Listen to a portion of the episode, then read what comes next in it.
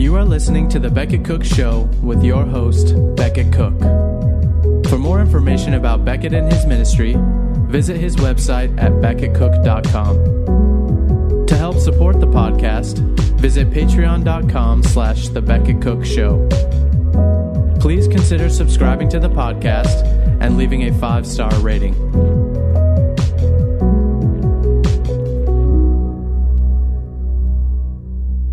Hey guys, welcome to the show. I hope you had a nice 4th of July.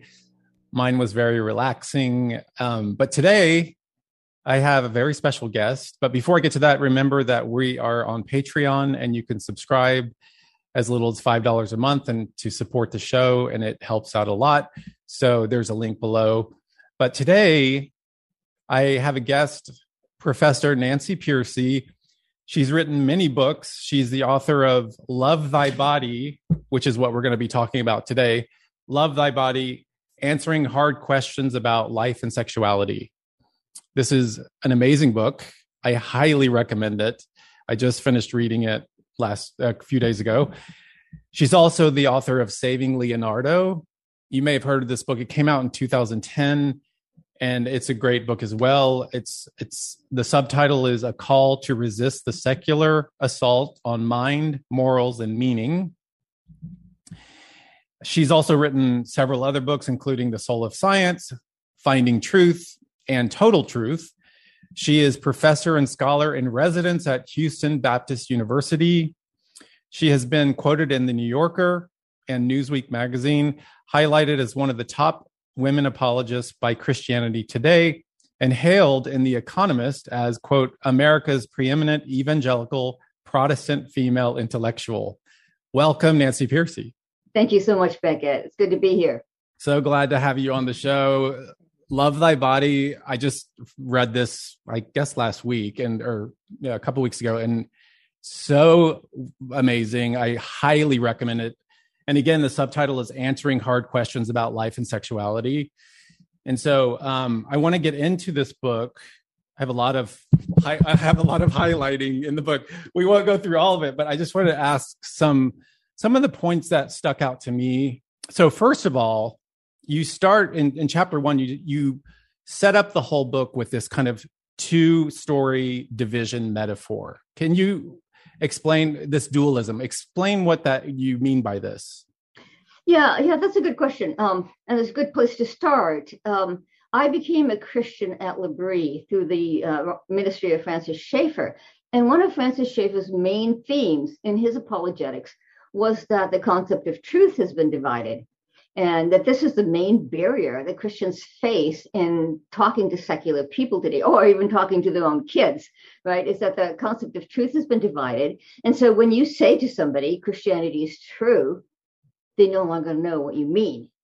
And right. here's how he expressed it. Um, later, later, I discovered that, that there is a way that the secular world talks about this division of truth. It's called the fact value split, fact slash value split. And so that might be an easy way to label it. Schaeffer didn't use that label, but um, I did in my book. My, my book, Total Truth, is where I kind of uh, dealt with this concept of the divided concept of truth. And what it means is this most civilizations have thought that there is a natural order and there's a moral spiritual order, but that the two are united, that there's a single cosmos, and therefore there's a single truth that explains all of reality. And we had that here in, in, in the West until the rise of the scientific revolution. With the rise of modern science, many people began to say, no, no, no, the only reliable form of truth is what we know by science, you know, empirically verifiable facts. And what do you do then with things that cannot be directly verified by science, like moral and spiritual truths? Well, they're not considered truths anymore they have they've been put into a separate category called values which means your personal preference your personal experience what, what gives you a sense of meaning but is considered relativistic and subjective. And so the uh, philosophers often use the metaphor of two stories in a building. You know the way the lowest story is objective facts knowable knowable by science and the upper story is where we toss anything that you know cannot be tested in a test, put in a test tube or studied under a microscope. So more morality, spirituality, purpose, meaning, beauty, all of these things that are more intangible are put up in the upper story where they're considered not really truths anymore. And so uh, that is what secular people call the fact value split. And Schaeffer said, when we tell people Christianity is true, what happens is that they don't know it, but they have the fact value split, you know, in, in their mind. And so they unreflectively, you know, unthinkingly, they just throw Christianity in the upper story where they think we're not talking about objective truth. They think we're talking about what gives me personal meaning, what makes me feel good, what, what gets me through the night. And they, they're likely to say, well, I'm happy for you. Yeah. I'm, ha- I'm glad that works for you. but they don't even hear you making an objective truth claim. And so Schaeffer used to say that was the main barrier to communicating, not, like I said, not just with the secular world, but our own kids are, are being trained in the fact value split. And so because that was a big part of my becoming a Christian is understanding the split view of truth.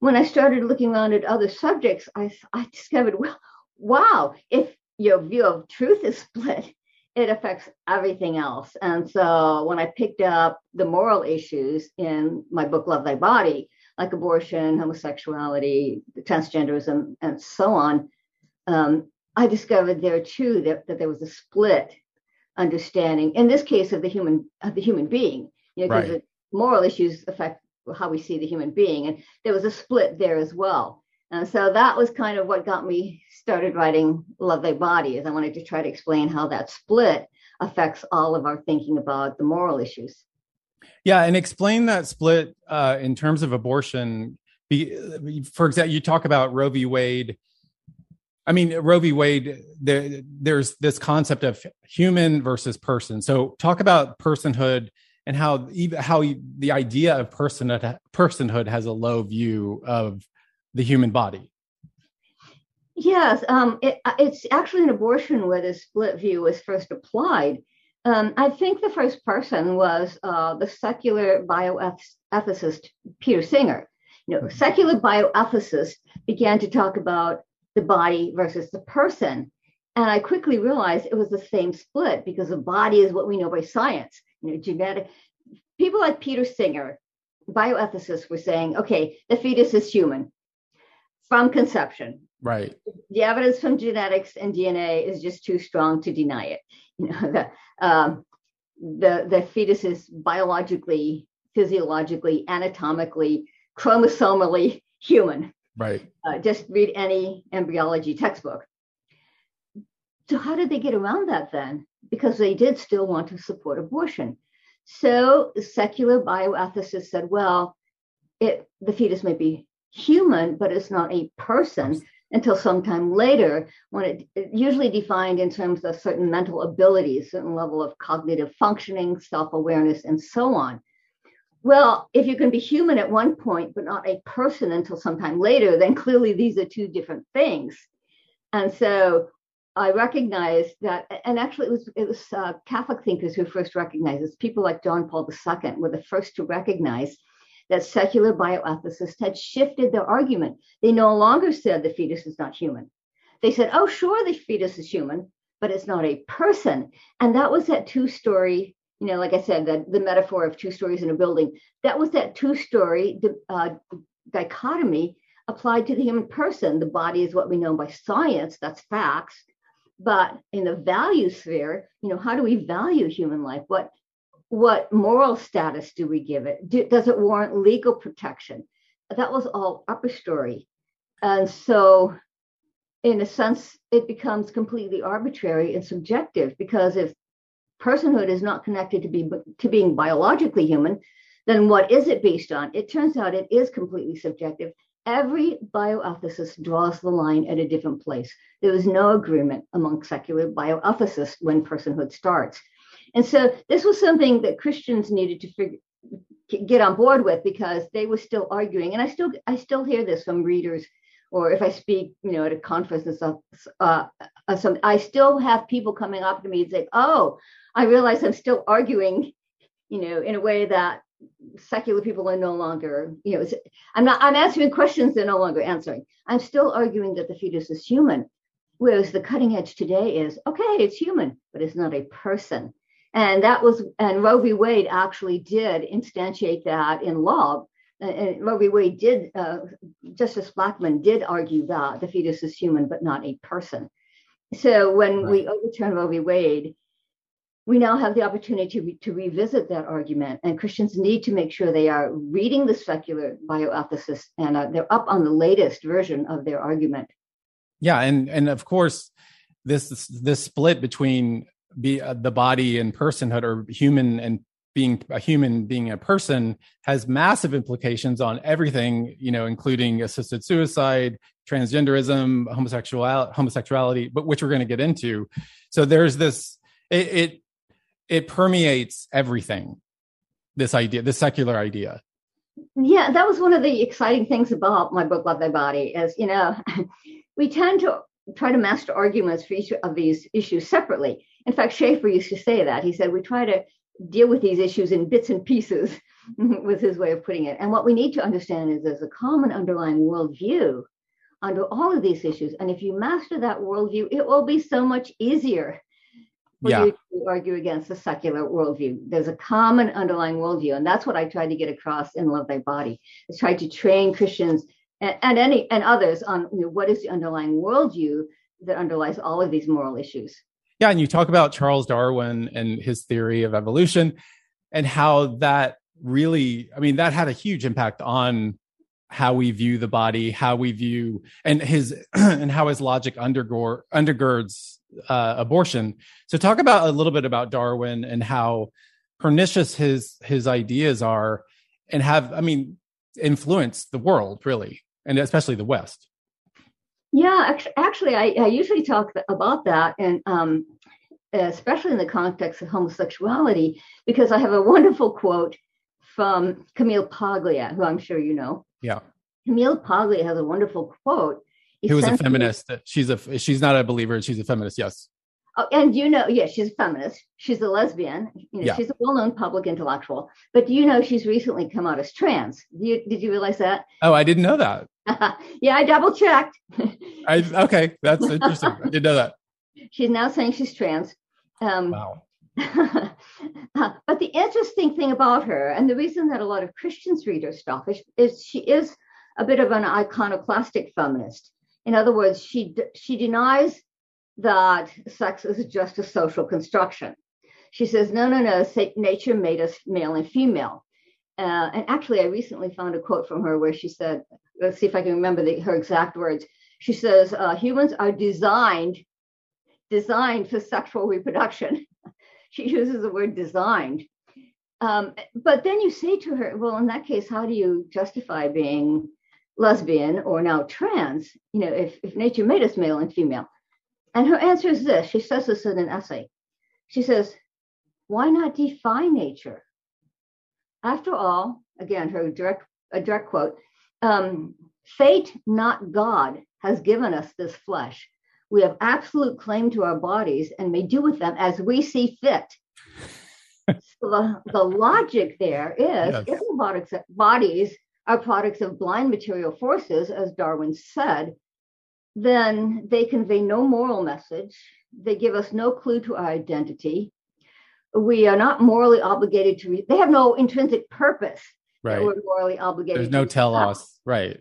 Exactly. No telos, no teleology. And therefore, we may do with them as we see fit. And that is perfectly logical. I love the fact that she really unpacks the logic of the Darwinian view. And our response, therefore, has to also go back to nature. I mean, ethics are always derived from nature because the human body is part of nature.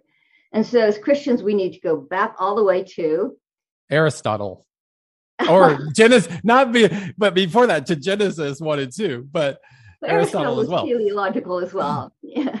Um, but yeah, Genesis, well, or the, the science itself. I mean, today it's pretty obvious from science itself that uh, as Aristotle said, eyes are made for seeing, ears are made for hearing, uh, wings are made for flying, fin- fins are made for swimming. And today we know even better. But there's a there's a geneticist who, who jokingly says we should give Aristotle a Nobel Prize because he basically discovered genetics. He discovered that there's an inbuilt plan or blueprint that governs the development of the entire organism. So science itself shows that nature has a plan, an order, a blueprint, a purpose. Mm-hmm. And what Christians are saying is that when we live in harmony with that purpose, we will be happier and healthier. And then you, and in, in chapter two of Love Thy Body, you get into Descartes, Rene Descartes, the 17th century French philosopher, um, and you you talk about talk about Descartes and his influence on on our thinking in the West and his influence about uh, regarding dualism, his idea of the ghost in the machine that we're just machines. But talk about that, and also if you if people don't know who Descartes is, he's famous for saying "I think, therefore I am," and I like how you bro you break that down in your book. Um, just cogito, cogito, or is it cogito or cogito? I never know what it is. Ergo sum. How what the implications of "I think, therefore I am" are. Yeah, um, I, I I have sometimes been asked to do lectures just on transgenderism alone, and so you know, which is only one chapter of the book but so what I do is I show how the divided concept of the person developed over time. And from Plato, who said the body is the prison of the soul. Mm-hmm. You know, you mentioned a, mo- a moment ago that all of these issues depend on a low view of the body. Um, well, that's a low view of the body. Plato said, and Gnosticism too, you know, which the uh, early church fathers were up against they said that the, the, the, the material realm is a realm of death, decay, and destruction, and therefore it's, it's bad. And the goal of salvation is to escape from the body. Uh, but the modern form of dualism really starts with Descartes. So Descartes was a French philosopher who, who explicitly said, you know, the body is part of nature, and therefore it's part of the Newtonian world machine. It's completely mechanistic. Um, and then the soul is some, some mysteriously connected to this machine. um, but it's the soul that actually determines who we are, right? Uh, as you said, cogito ergo sum means I think, therefore I am. Therefore, you know, the, our entire identity is tied up with our thinking, with our mind. And Kant is really the next one. Kant goes even further. Kant says, uh, Immanuel Kant was a German philosopher. And by that time, the, the Descartes' dualism was pretty well established. But he, and he took it a step farther and he said, well, the order that we think we find in nature is not really there. It's just a product of the human mind.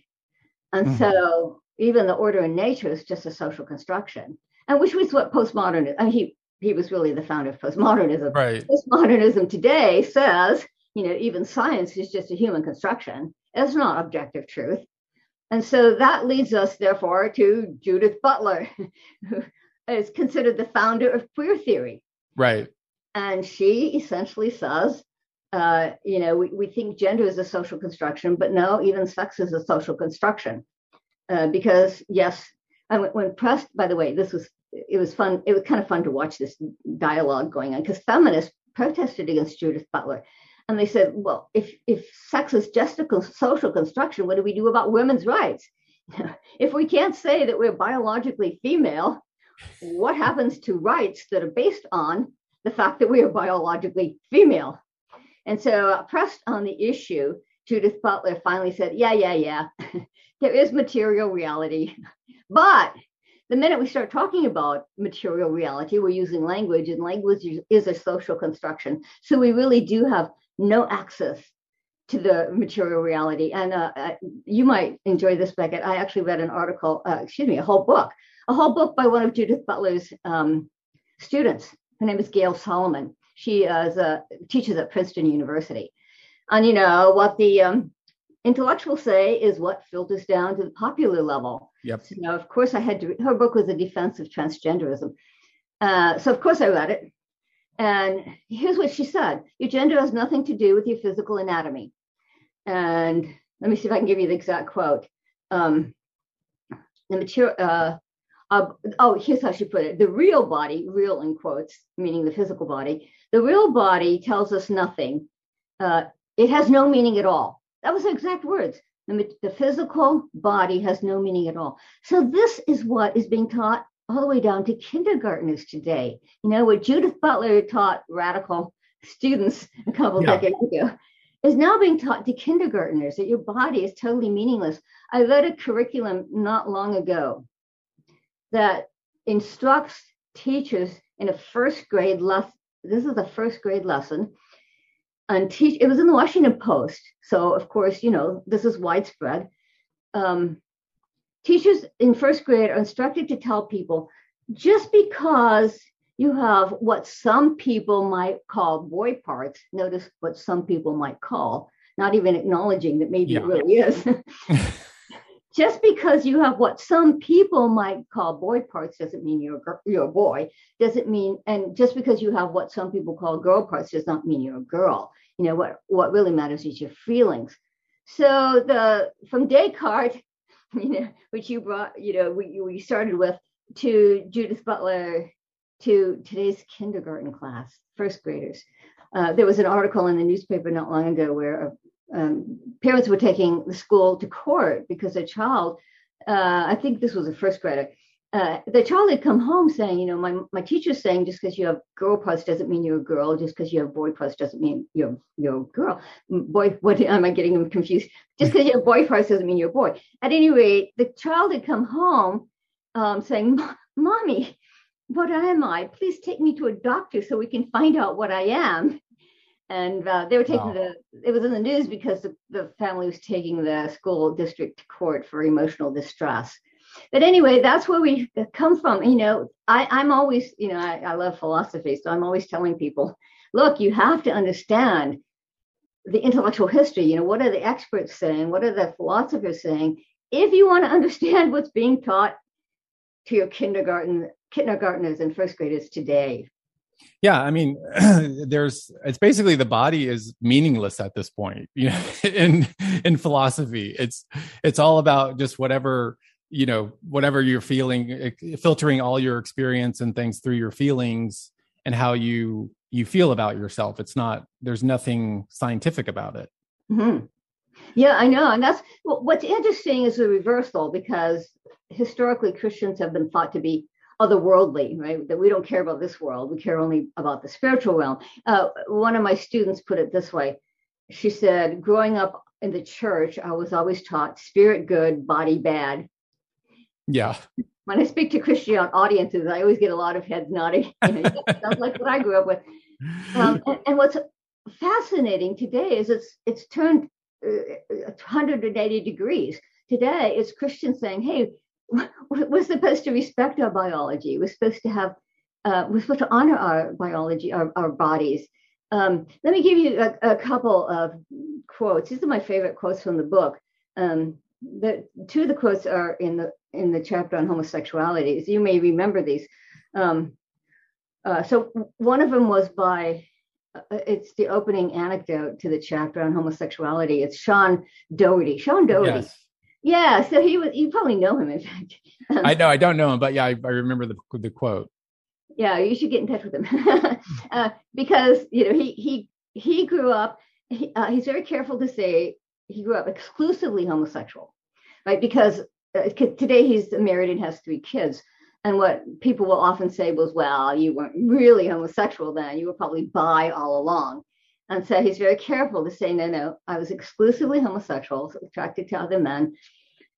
Um, and what's interesting about his story is he grew up in a gay affirming family and attended a gay affirming church. So he didn't think there was anything morally wrong with homosexuality. And you ask, well, why did he change then? He said, well, I came to understand, you know, I didn't try to change my feelings directly, which rarely works. He said, but I came to understand that um, I wanted to respect what I already had rather than changing my feelings. I realized what I already had was a male body. Yeah. And I to respect it as a his is the way the way he phrased it as a good gift from God. And he said, uh, eventually my feelings started to follow suit. And so there, once again, we come back to the question you raised earlier about Darwin.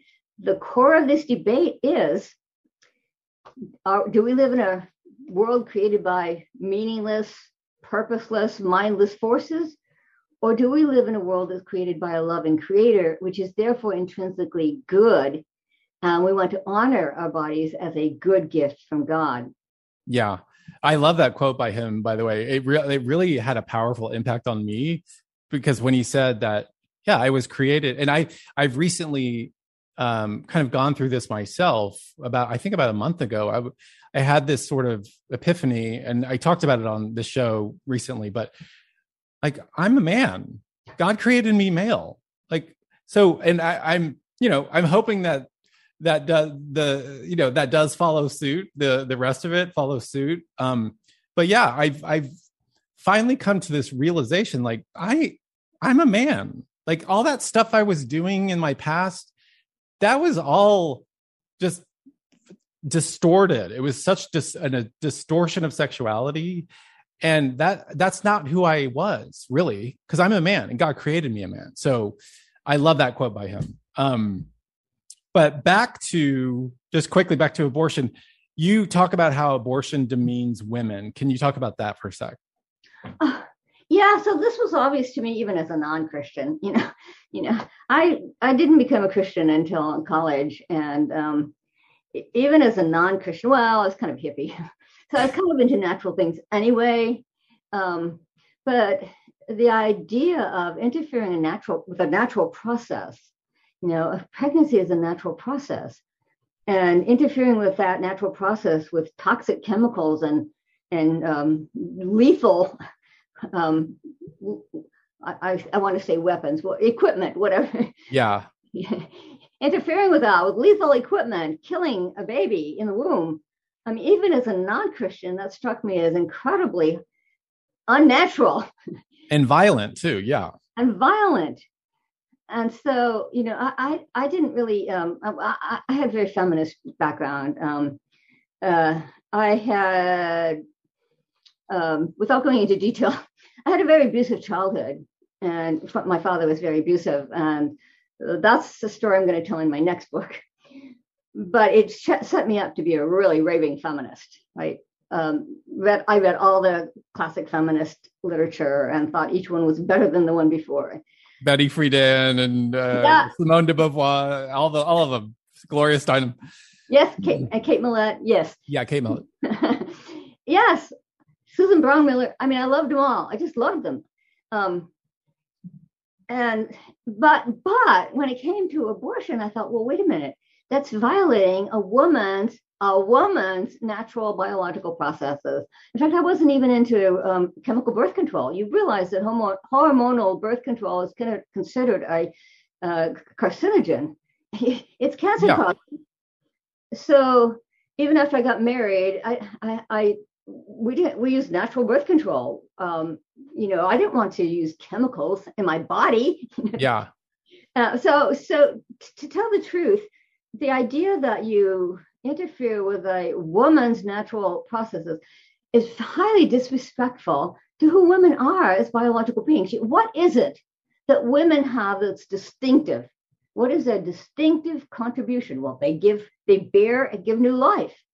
And so it turns out historically, you can see this too. Uh, historically, any culture that accepts abortion and infanticide, because you know, infanticide, you know, was accepted all the way back to the ancient Romans and Greeks. Yeah.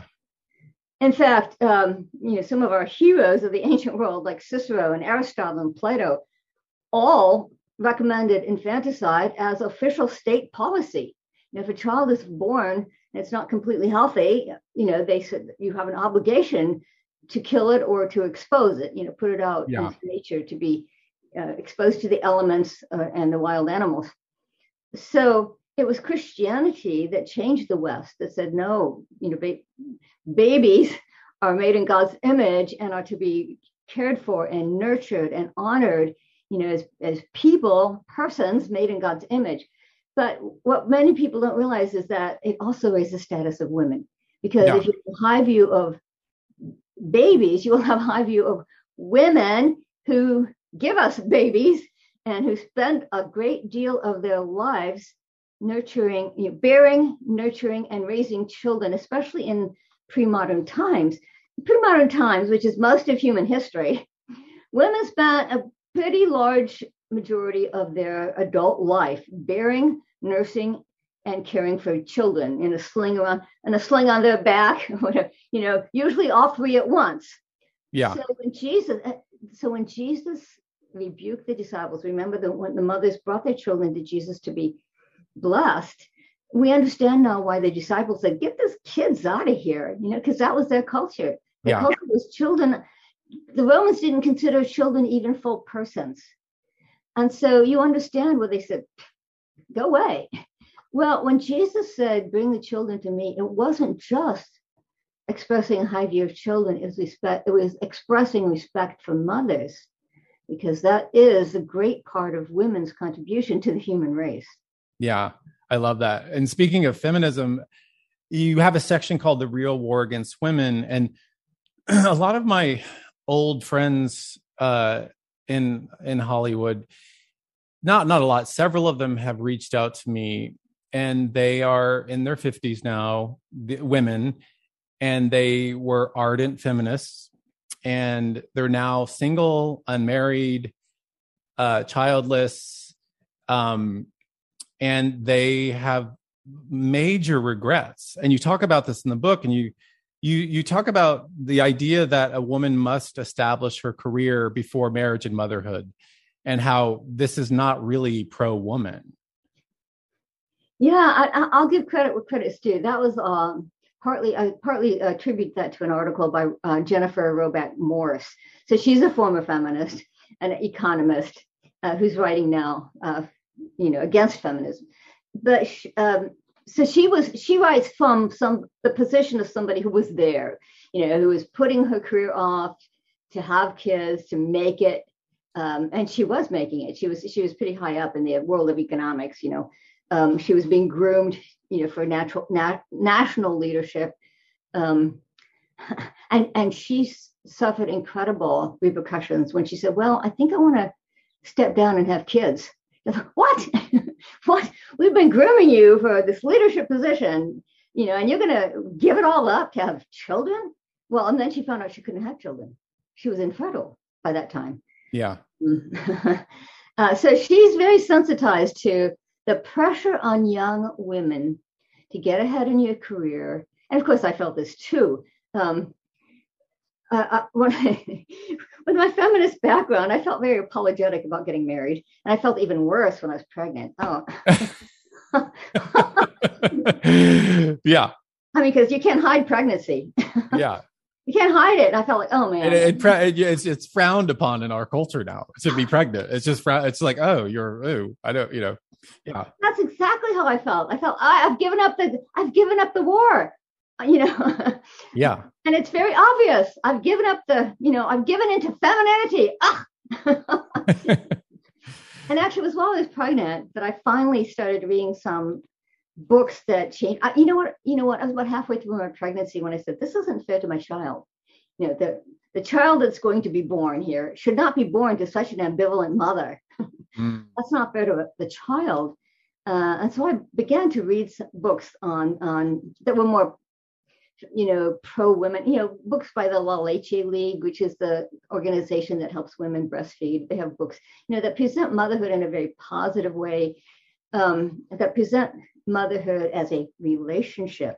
You know, a lot of people treat parenthood mostly as tasks. You know, here's a list of tasks that you're going to have to do. You know, changing diapers and feeding and getting up in the middle of the night. You know, it, it sounds like a lot of work.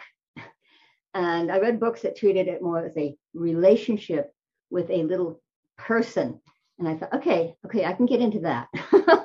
yeah that I can get I into. like and, and so I really worked hard at overcoming my feminist bias and and trying to become a more um, a, a more positive mother. And I have to tell you though, once uh, childbirth happens, um, there's a bunch of hormonal changes, as you as you probably know, and um, all kinds of hormonal Oxy, changes oxytocin oxytocin.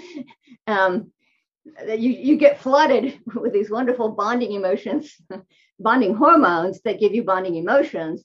And so I, I had no problem once my child was born. I just to, to uh, make sure the records um, clear on this. I was very I was a very engaged mother. In fact, I homeschooled my kids.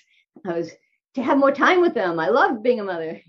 My I say past tense because I, my my youngest son just moved out but I loved being a mother. I loved homeschooling. I loved being very engaged with my parents. My, my, my I love being a parent involved with my kids. So, but I had to overcome all of that feminist background in order to do it. And yeah. that's why I say feminism is not pro women. It is not equipping women for what is, in for many women, the most life changing event of their whole life, which is having children.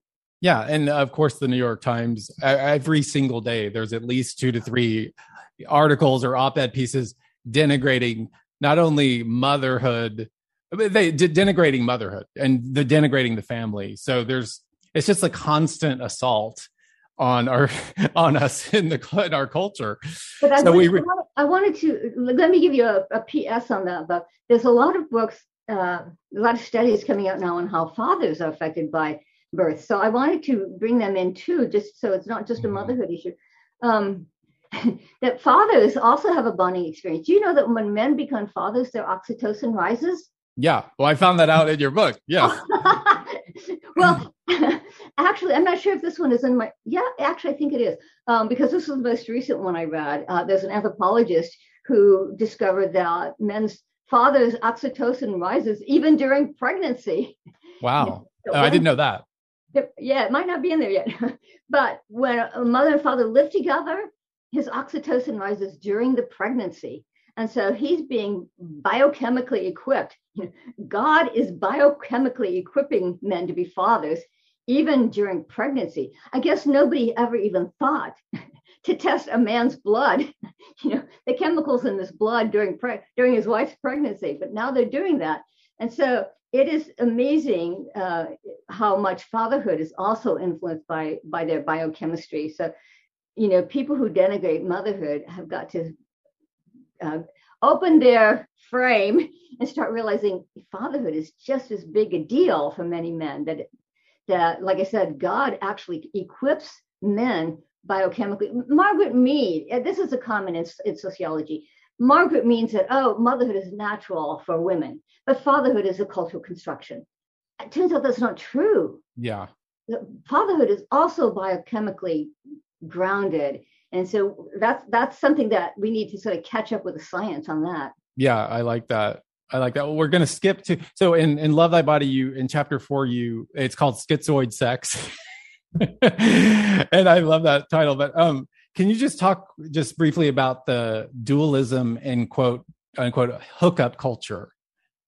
Yeah, you know, you just have to read what young people say. I read articles in places like Rolling Stone magazine, and I have quotes from young people saying things like, you know, to to engage in the hookup culture.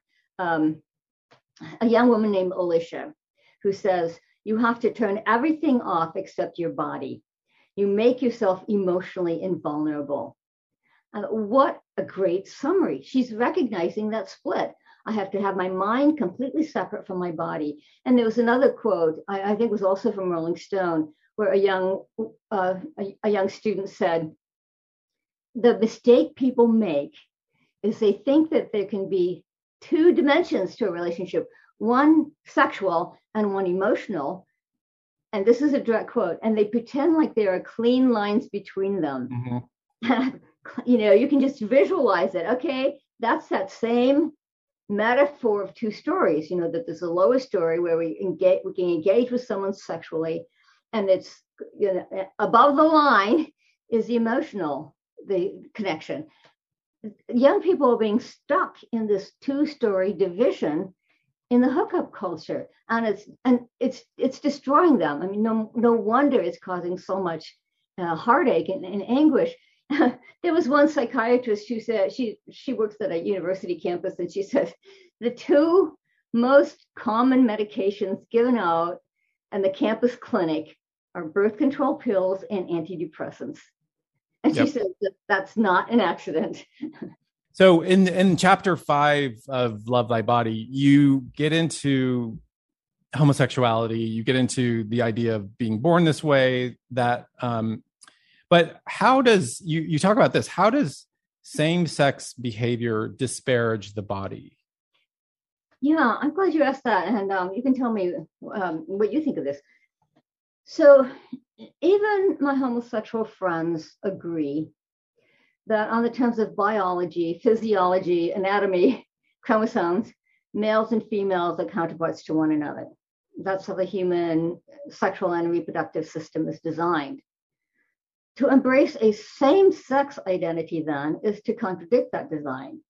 Mm-hmm. Is to say, why should my body inform my identity? Why should my moral choices be constrained in any way by my biological sex?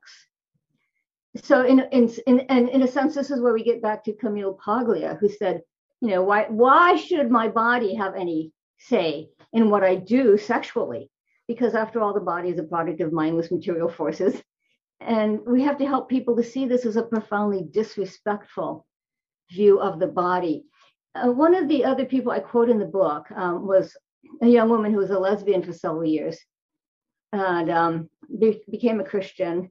And I-, I like her quote. She said, To her own surprise, she began to feel a flickering of heterosexual desire. Uh, and today she's married and has two kids.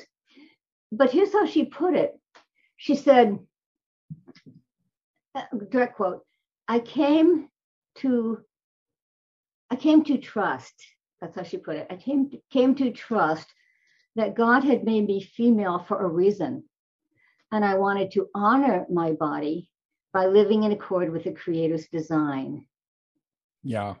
And I thought that what a great way of putting it. And when I speak to Christian audiences, I find that this is the hardest thing for them to to assimilate to get their minds around. They're so used to, you know, you know, the common view, this common stereotype of Christians that they're is that they're negative, right? Is that this is wrong, it's against the Bible, it's a sin, don't do it, and there's something wrong with you. and that's the message we seem to get from most places. And so I have to reiterate this again and again. No, no, how do we use positive language? I wanted to honor my body by living in accord with the Creator's design. Mm-hmm. Uh, we want to respect our biological sex. We want to live in congruence with who God has made us. We want to live in harmony with our body. These are all positive phrases that people, I find people have to kind of practice. I, I spoke at CMDA, which is Christian Medical and Dental Association. Uh, a psychiatrist came up to me afterwards and said, So, you know, I have a client who's a woman who thinks she's a man. What do I do? And I said, you know, I, I use that language, you know, well, honor your body, respect who God made you, live in accord with who God made you to be. Yes, yes, but what do I say? I said, so I said it again. You know, I reiterated it. respect your body, honor the biology God. After about four times, she finally said, "Oh, oh, love thy body."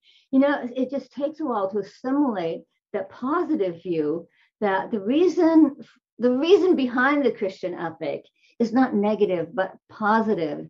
That as Christians, what we want to convey to people is a high view of the body. And in fact, in fact, uh, here's here's how it, it can sometimes get through to people. What we're facing is what the is what the early Christian church faced. Right, the early Christian church faced a culture, a Greco-Roman culture, that denigrated the body, though for very different reasons. Right, the early church faced Gnosticism, Neoplatonism, Manichaeism. Do you remember mm-hmm. Augustine was a Manichaeist? Augustine, yeah, he was into that.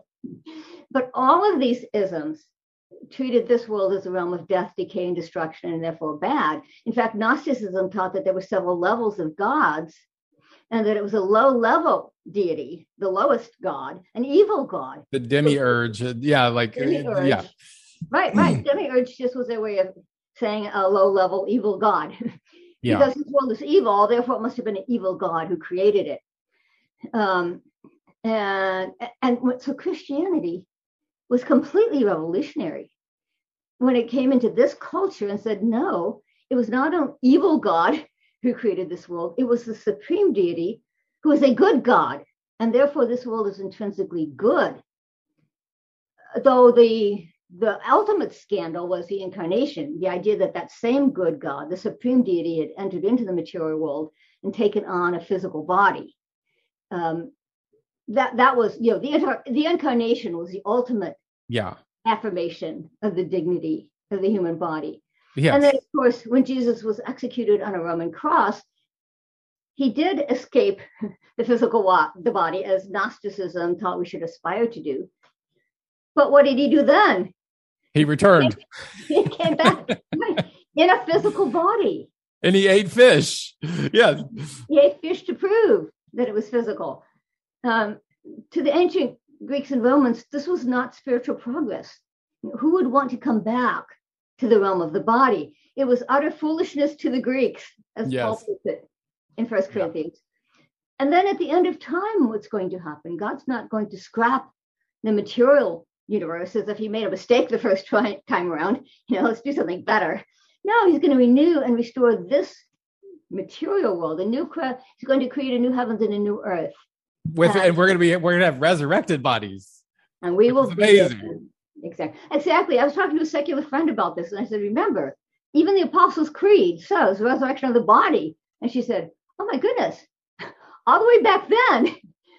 You're right. They realize that Christianity implies a high view of the body because the body itself will be resurrected. So Yeah. I, what I help help to help people to realize is that this is an incredibly high view of the material world. There's nothing like it in any other religion or philosophy, and we should be absolutely excited about communicating it to people.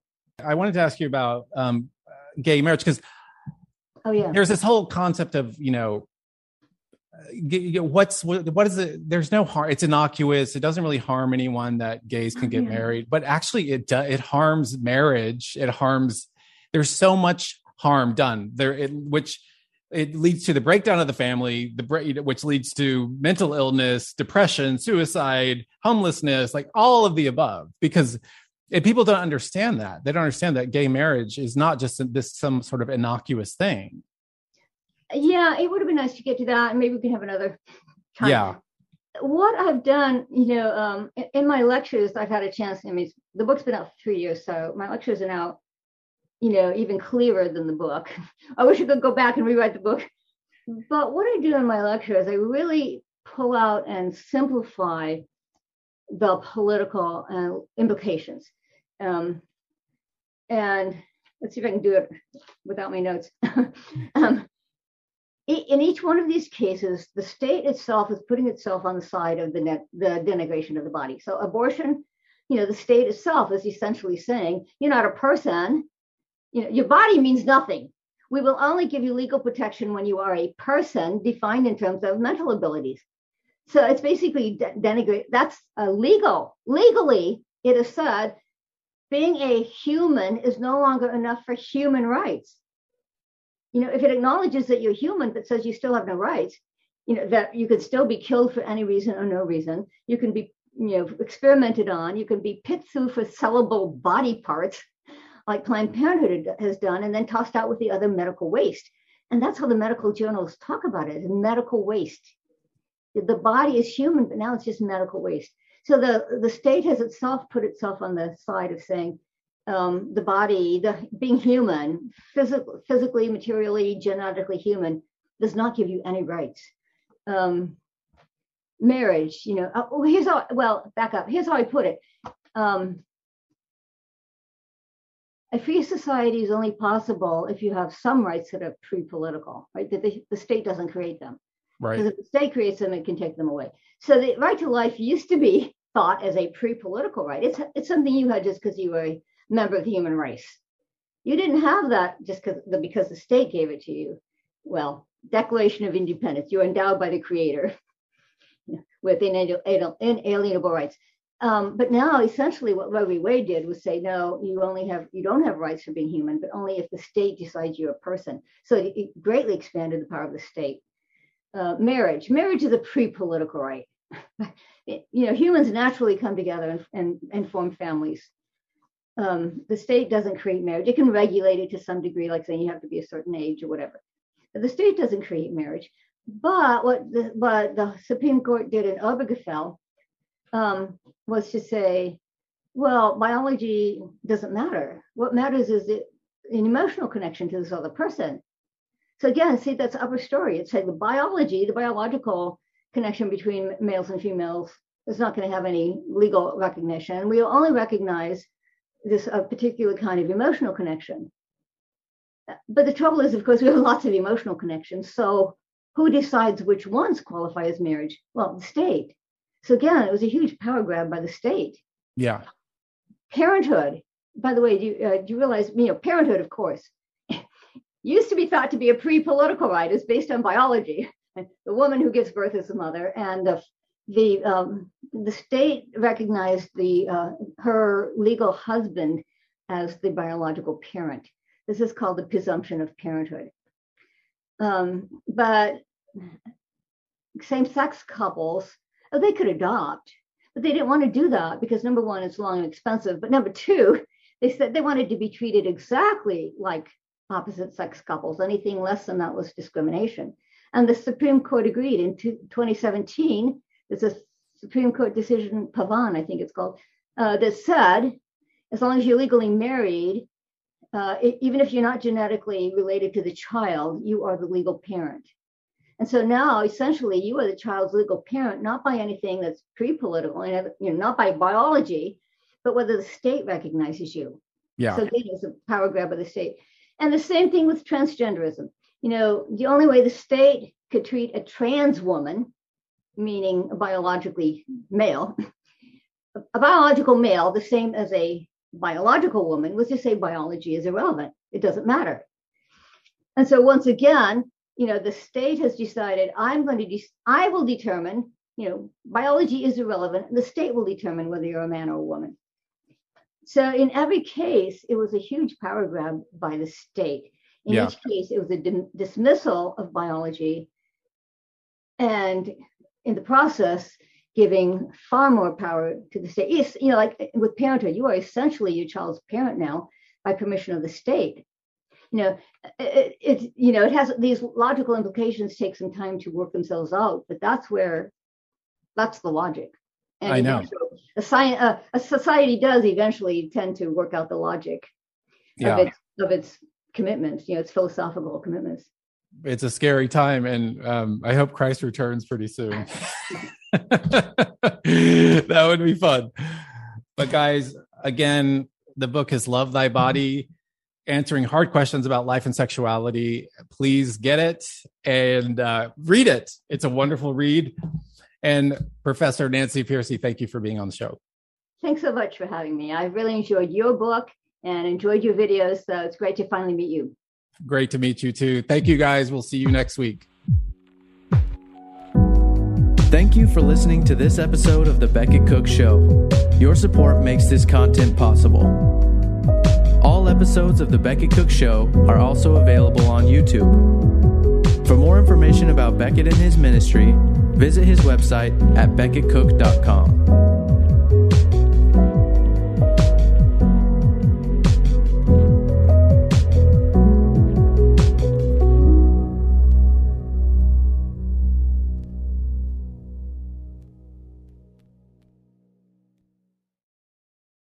Rejoice always. Pray without ceasing. Give thanks in all circumstances. God invites us to cultivate thankful hearts by turning our eyes toward Him in good times and bad. To listen to more Abide Christian meditations, just go to lifeaudio.com or search your favorite podcast app for Abide Christian Meditation. You can also download the Abide app for more biblical meditations at abide.com.